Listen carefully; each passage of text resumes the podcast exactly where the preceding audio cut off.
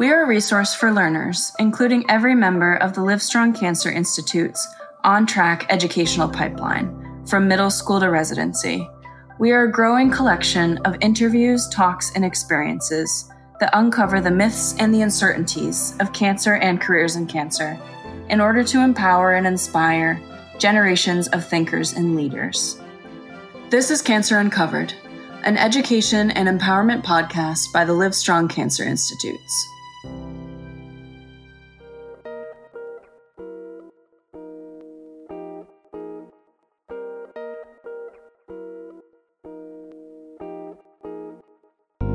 Hi, everyone, and welcome back to Cancer Uncovered. My name is Laura Pavitt, and I am part of the Livestrong Cancer Institutes at Dell Medical School. Today, we are going to uncover the fascinating, impactful, and cutting edge field of genetic counseling. Our guest for this episode is Khaleesi Logan, certified genetic counselor in the oncology clinic here at UT Health Austin. She's going to tell us more about her own career path We'll hear an example of a typical visit with a patient and their family, and she'll tell us about the new clinical undergraduate shadowing program for students interested in genetic counseling. As usual, we'll end with advice and wisdom for anyone who may be interested in this field or in healthcare in general. So, first, let's start off with hearing about what genetic counseling actually is. Here's Khaleesi. My name is Khaleesi Logan, and I am a genetic counselor here at Livestrong Cancer Institute. Genetic counseling in general is a field where we are helping patients understand their risks for genetic conditions, and we can also explain the different testing options that are available for genetic testing. There are many specialties of genetic counseling. The main three is cancer, prenatal or reproductive genetics and also pediatric slash medical genetics. And I work as a cancer genetic counselor. And so many of my patients are people who either have a personal or family history of cancer. And so we talk about number one, how does having a family history of cancer affect their own cancer risk? And if genetic testing is something that might be helpful to understand what their risks are. We talk about the pros and cons of doing genetic testing as well. And if they decide they want to do genetic testing, then I also help coordinate the testing for them. That's really helpful. Thank you. And how did you end up going into this field? My path to genetic counseling wasn't a direct path, which is pretty common. I always knew that I wanted to work in the healthcare setting. And when I went to college, I was kind of set on being pre med, but after taking a few classes and also getting some experience working on the freshman research initiative at the University of Texas, I found that I had a very strong passion not only for research, but also genetics. And so at that point, it really became a question of how can I focus on genetics and still work in the healthcare setting eventually, what happened is I met with the career counselor at UT, and she was the one who brought up genetic counseling because it was just something that aligned with my interests. I was like, yeah, this makes a lot of sense because what genetic counseling is is yes, it's a healthcare profession, but the focus is not only on the medical aspects, but also the psychosocial aspects of healthcare. And that was something that I really enjoyed. And I found out that as a genetic counselor, you can participate in research. It's not something that you have to have a PhD degree in order to do research. And so I really liked that aspect of it. And so once I did a few informational interviews with some genetic counselors here in Austin, I thought, okay, this is the field for me. And then I worked as a genetic counseling assistant for a year after graduating to learn a little bit more about the profession from the behind the scenes part of being a genetic counselor. And I really enjoyed that experience as well. And that really solidified my plans to pursue genetic counseling. And how did you decide to work with oncology patients versus the other categories you said? Yeah, so when I was working as a genetic counseling assistant, it was actually for a group of cancer genetic counselors. And I remember at the time thinking, yeah, I don't think I'd want to work in cancer. That seems like, you know, really depressing. I'd probably mm-hmm. want to work in a different field. But in my experience as a genetic counseling assistant and working with a team of cancer genetic counselors, you really get to see what an impact you have on patients and their family members. And that's what I really took away from that aspect of genetic counseling. To kind of put it into a different perspective than the other fields, cancer genetic counseling many of the genes are inherited in an autosomal dominant fashion. And basically, what that means is whenever you have a patient who has a genetic predisposition for cancer, it's likely that they have a parent or a sibling who is also affected. And so that's what I really liked about the family aspect of working as a cancer genetic counselor. Could you give us an example of one of your sessions with patients? Maybe a recent one, or maybe one of the ones that stuck with you?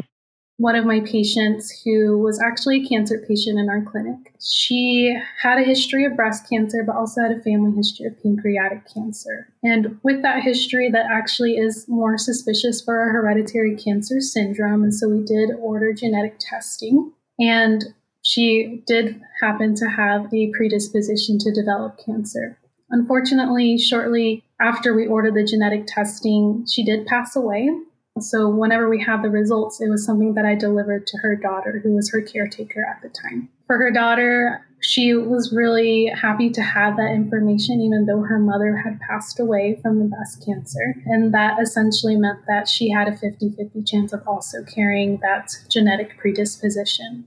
From that point, it was a matter of okay, testing the daughter and also her brother to see if they had the same predisposition that their mother had. And my patient, who is now the daughter, actually mm-hmm. did test positive versus her brother didn't.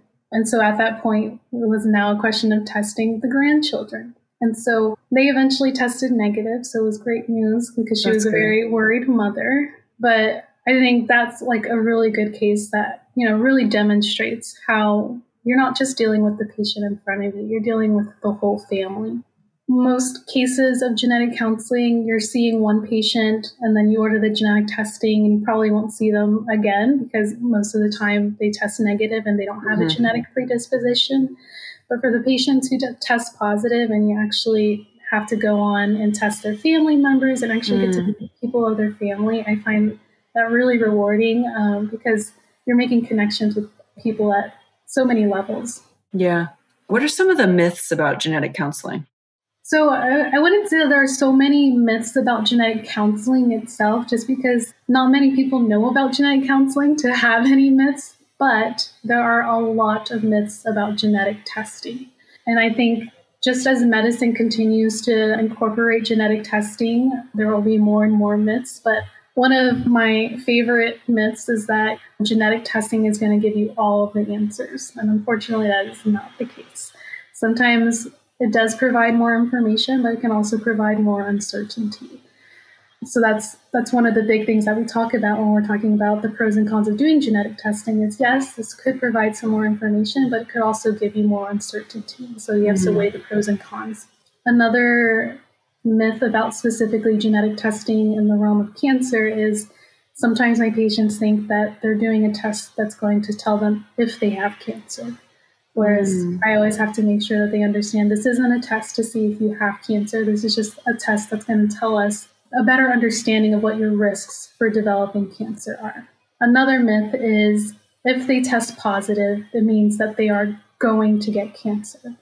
And that's not the case because, again, this is talking about a genetic predisposition. So we're talking about someone having an increased risk, not so much saying if you have a positive test result on one of these tests, that you will for sure get cancer. So that's again one of the common myths, and we have to kind of talk people off the ledge whenever they test positive and just reframe things to say this doesn't mean you're definitely going to get cancer. This is something that you were born with and you've had your whole life, and now we just know about it. And so now that we know about it, we can take measures to better take care of you and prevent or reduce the risks of developing cancer. Definitely. And I could see how that would bring in that psychosocial component that you mentioned earlier. Yes. Because that's all very confusing and stressful, yes. I imagine. How does access to genetic counseling influence healthcare disparities? So, because genetic counseling is all about educating the patient about the pros and cons of doing testing and also allowing them to make decisions for themselves about whether or not to move forward with genetic testing, I think that because we're providing an increase of knowledge about the genetic testing options and options for screening, then we are able to, number one, level out the disparities that we see in healthcare that are just simply due to education, but then also decrease incidence of cancer or mortality from cancer because patients, again, have a better understanding of their risks. Access to genetic testing is far mm-hmm. and wide, but okay. the actual counseling to make sure that patients are understanding what this genetic test result means for them isn't as far and wide as the genetic testing. But access to genetic counselors has increased tremendously over the years. So just looking at the genetic counseling workforce since mm-hmm. 2010, it has doubled. There used to be quite a limitation to access to genetic counselors, but okay. we're seeing that that's not really the case so much, especially yeah. now that you can access genetic counselors via telehealth if they're okay. not someone that is working at your local medical center. Yeah, interesting. And I think that leads into our next question of how has this field changed over time? I remember there was a time where it was very commonplace for people to say that there is a shortage of genetic counselors. And it can definitely still feel that way, but we're also seeing that there is an increasing number of genetic counseling programs. And so, with that increase, I think that there will be less so a shortage of genetic counselors. Of course, we will still have barriers of access to genetic counselors, maybe locally, but we know that telehealth is something that more and more people are getting acclimated to because of the pandemic, and a lot of genetic counselors are available via telehealth.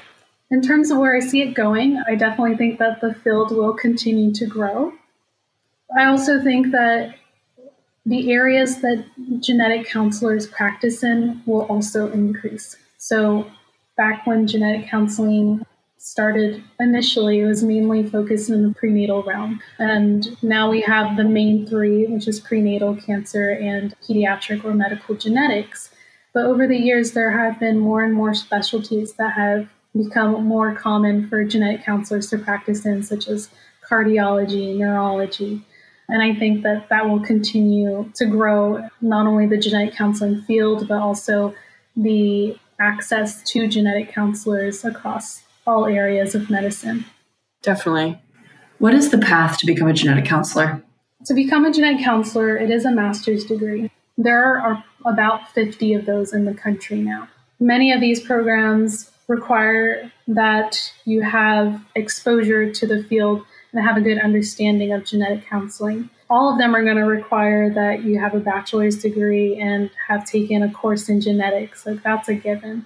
So it's not necessarily a requirement that you have to have a bachelor's degree in genetics, but there are a few courses that many programs require, including genetics, statistics, biochemistry is a common one, psychology is another one. And so, if someone is wanting to become a genetic counselor, you don't have to have a degree in genetics. If you take the courses that are listed as prerequisites for the programs, that's sufficient. I had a classmate who was an English major when she was in school, and she just had all the prereqs that she needed for genetic counseling, and she did great in the program. Of course, every program is going to have the coursework that's required to just learn about being a genetic counselor, knowing the different genetic conditions that are pretty common in practice. But the clinical rotations is a major part of getting your degree in genetic counseling. So when I graduated, it was required for students to get 50 cases during their two years of grad school in order to meet the graduation requirements. For me, it seemed like very little, and that's why many programs actually have a lot more than 50 okay. cases, is what students end up seeing. Just in general, most programs are very similar because they are all credentialed by the same group and then everyone takes in a board exam that's given by the American Board of Genetic Counseling. And where did you go? I don't think you told us. Yeah, so um, I went to the Icahn School of Medicine at Mount Sinai. It's located in New York City. Oh, cool. What was that like? That's really different than Austin. Yes, it was great. I mean, the main thing that drew me to that program was the availability of specialty rotations. Okay. So as I mentioned before, there are three main fields of genetic counseling, and every program is going to have rotations in those fields. But I was interested in also getting to shadow or practice in the field of cardiogenetics. Mm. And so that was one of the few programs where you were guaranteed to rotate through a cardiovascular genetics clinic. And in addition to that, we were also rotating through other specialty clinics. Like we had a metabolic genetics rotation. Another one was working as part of a cystic fibrosis clinic. So just kind of seeing not only the role that a genetic counselor plays in that role, but also the other providers who are involved in their care management was really interesting. So, after someone completes their master's degree, many places of work will require for you to be a board certified genetic counselor. And so, you have to take your board's exam, which is offered currently twice a year, once in, I believe, September and again in February. And so after taking that exam, you are a certified genetic counselor.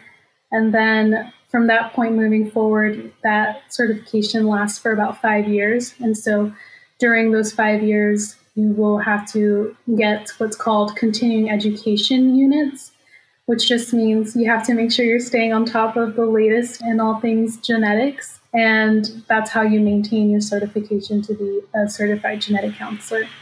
Right. Okay, so now we're going to switch gears a little bit to talk about CUSP. Could you tell us what CUSP is and how it started first? Yes, so CUSP is our clinical undergraduate shadowing program.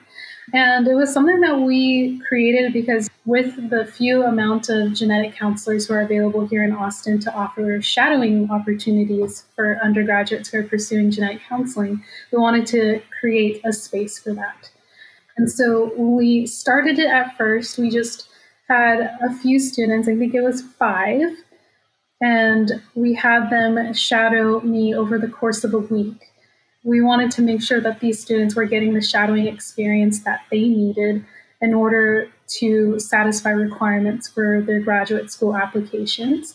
The main point of getting that shadowing experience is just to make sure that those students understand the role of a genetic counselor we're doing it again this summer, and we're expanding it to eight students. And we're going to also focus on making sure that any students who are disadvantaged or underrepresented in the field of genetic counseling will be able to get these shadowing requirements completed because there's a lot of underrepresentation of minorities in the field of genetic counseling. And we know that just getting into grad school is going to be one of those barriers, and we don't want the lack of shadowing experience to be the barrier that keeps someone from getting into school. What do you think are some other barriers to that besides shadowing?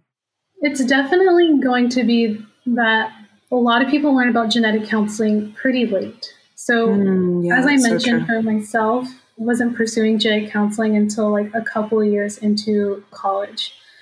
And you know, at that point, if you find out about genetic counseling after you've graduated or when you're close to graduating already, then you might have to take additional courses for genetic counseling programs because there are right. prerequisites for that. Another common prerequisite is having advocacy experience. So, some examples of advocacy experience are like working at a hotline, working at a domestic violence shelter, or with people who have intellectual disabilities those are all examples of advocacy experience and that takes time right? And it's all um, volunteer um, right? It's not yes, paid yeah. Exactly.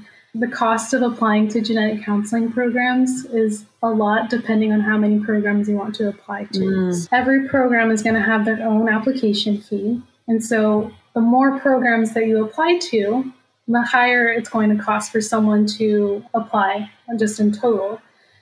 And then on top of that you have to take a GRE test, which actually many programs are not requiring anymore, which is great. Mm-hmm. But taking a GRE test and also sending those scores to every school, sending your transcripts to every school, that, that all costs money. I know that that definitely contributes to the lack of diversity in the field. So, again, what's great is that many programs aren't really requiring GRE scores anymore. That is, in itself is a big barrier because maybe you have the privilege to hire someone who can help you study mm-hmm. for the GRE, where someone else doesn't. another thing that programs are doing to increase the accessibility is that program interviews are now being done virtually after the pandemic because that was another cost. I did end up interviewing at six different schools. And thank goodness I was working as a genetic counseling assistant. So for me, my manager was happy to let me take time off to go to these interviews. And since I was actually living at home while I was a genetic counseling assistant, the income that I got as a genetic counseling assistant went and paid for all the applications and the interviewing. And so I was fortunate to have that. But just thinking about even someone who is in school, maybe working mm-hmm. their way through school, who's going to have the time to go and interview at six or seven programs without worrying about falling behind in classes, getting good scores on your finals, like so much stress on top of the stress that we already have just going through college, right? Yeah. I'm glad that they're making changes. What would you tell learners who are considering a career in genetic counseling or healthcare in general? What I would say for anyone who's just considering a career in healthcare is just to know that there are so many different ways that you can be involved in healthcare. I went into college thinking like I knew about nurses, knew about doctors, and hadn't really given much thought to the other ways that you can be involved as a healthcare professional. The possibilities are really limitless, it seems, um, and to just really explore the different fields that are available. Now, for someone who's specifically interested in genetic counseling, I would say just to really get involved with the genetic counseling community any way you can. So it, it doesn't really mean like you have to make any commitments, but there are a lot of different ways to get exposure. But it's more than just shadowing a genetic counselor. You can follow genetic counselors on Instagram, TikTok. Like they're out there and they can tell you all about genetic counseling. And you learn a lot just from those little tidbits of information that you get from social media. If you're looking for more educational outlet, there are webinars that are available for students who are considering a field in genetic counseling. So just really explore those options so that you can learn as much as you can about the field just to see if it's a good fit.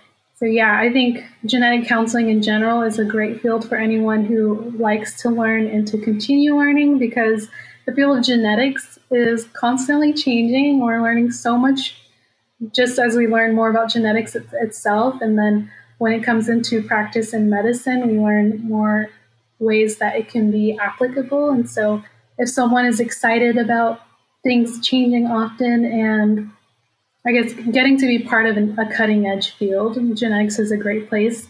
Um, and you don't have to be a genetic counselor. A lot of different careers within genetics itself, too. Like what? So, one of the students that I previously talked to who was looking into the field of genetic counseling she actually ended up working, it was something related to precision medicine. That makes sense. Yeah. Just that term keeps coming up. Precision medicine, yeah. And I think that's actually where medicine is going. Precision medicine is a hot topic right now, and that's part of the reason why genetics is constantly evolving, is because more and more people want to be able to offer what's called precision medicine, and genetics is a strong component of that. What we do, even in our clinic, I think you can call precision medicine. So, for example, when we see a patient and we do genetic testing and we find that they have an increased risk to develop certain types of cancers, instead of offering them the screening that is recommended for someone in the general population, for example, I'll use breast screening for women a woman in the general population is recommended to start screening at the age of 40 and to do a mammogram every year. Now, we know that if someone has a family history of breast cancer that is significant, they might actually recommend that that person have a mammogram and a breast MRI every year. So okay. you can kind of think of that as precision or personalized medicine because yeah. we're not just treating everyone the same anymore, right? Like we're taking into consideration other factors, like in this case, family history. Now, to take it one step further, if we do genetic testing and find that that person has a genetic predisposition to develop breast cancer, now we say, okay, because of this genetic test result, we recommend that you start your breast MRIs at the age of 25 and do those every year when you turn 30, we want you to start your mammograms, and you will continue to do both of those every year. So, even what we're doing in our clinic can be considered precision medicine, personalized medicine. And people hear that and think, wow, that must be like really cool, which it is really cool. But it could be as simple as taking a genetic test and saying, okay, now we know this about you, and this is what we're going to do to change your healthcare management to better take care of you more personally, right? Yeah, that's so true. I'm really glad you explained that because precision medicine sounds like this lofty term, but then when you explain it, of course, we're doing that in our clinic. Yeah, so like in terms of other fields that you can work in related to genetics, like you can get a PhD in genetics, and that would be more on the research side, but still involved in medicine. And we have our molecular tumor board, which is a great example of precision medicine because we're using specific characteristics that are identified through genetic testing of someone's tumor to make decisions about their treatment. So, mm-hmm. you know, precision medicine is already happening. It's not something that's like coming soon to you like later on. It's like you said, it's a very lofty term and people think yeah. that it's like something that's way off in the future, but we are mm-hmm. already doing it and we're doing yeah. it in our clinic every day. It's and that's just the world that we live in now. And so that's why I tell people that if you're really interested in being part of something that is constantly changing, constantly evolving, genetics is a great place to be in. Yeah, that's great. Well, I'm all excited about this episode. I think this will be amazing. Yeah, I'm um, excited. Thank you again for doing this.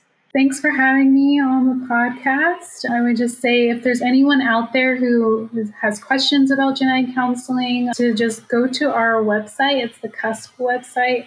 We do have a listserv that is available for people who are interested in pursuing genetic counseling. And through that listserv, I send out different webinars or even job opportunities that I come across for genetic counseling assistants or GCAs. So, again, if that is something that is of interest, we are more than happy to spread the word about all things genetic counseling and just subscribe to our listserv. Thank you to Khaleesi Logan for sharing her time and expertise with us today. Take a look in the bio for this episode for the link to the CUSP website, which also includes information about the genetic counseling listserv. If you have questions for Khaleesi or suggestions for future episodes, please email us at livestrongcancerinstitutes at dellmed.utexas.edu and make sure institutes is plural. If you were intrigued by the idea of precision medicine, make sure to tune in next month as well, because we'll be diving deeper into this topic with Jeannie Kowalski, PhD, professor in the Department of Oncology, Associate Director of Cancer Clinical Genomics at the LCI, and the lead for the Molecular Tumor Board. You can find out more about the Livestrong Cancer Institutes at dellmed.utexas.edu and the Livestrong Cancer Institute's clinic at uthealthaustin.org. You can also follow our chair and director, Dr. Gail Eckhardt, on Twitter at sgail Eckhardt is spelled E C K H A R D T. I am Laura Pavitt, and this is Cancer Uncovered. Thank you for listening.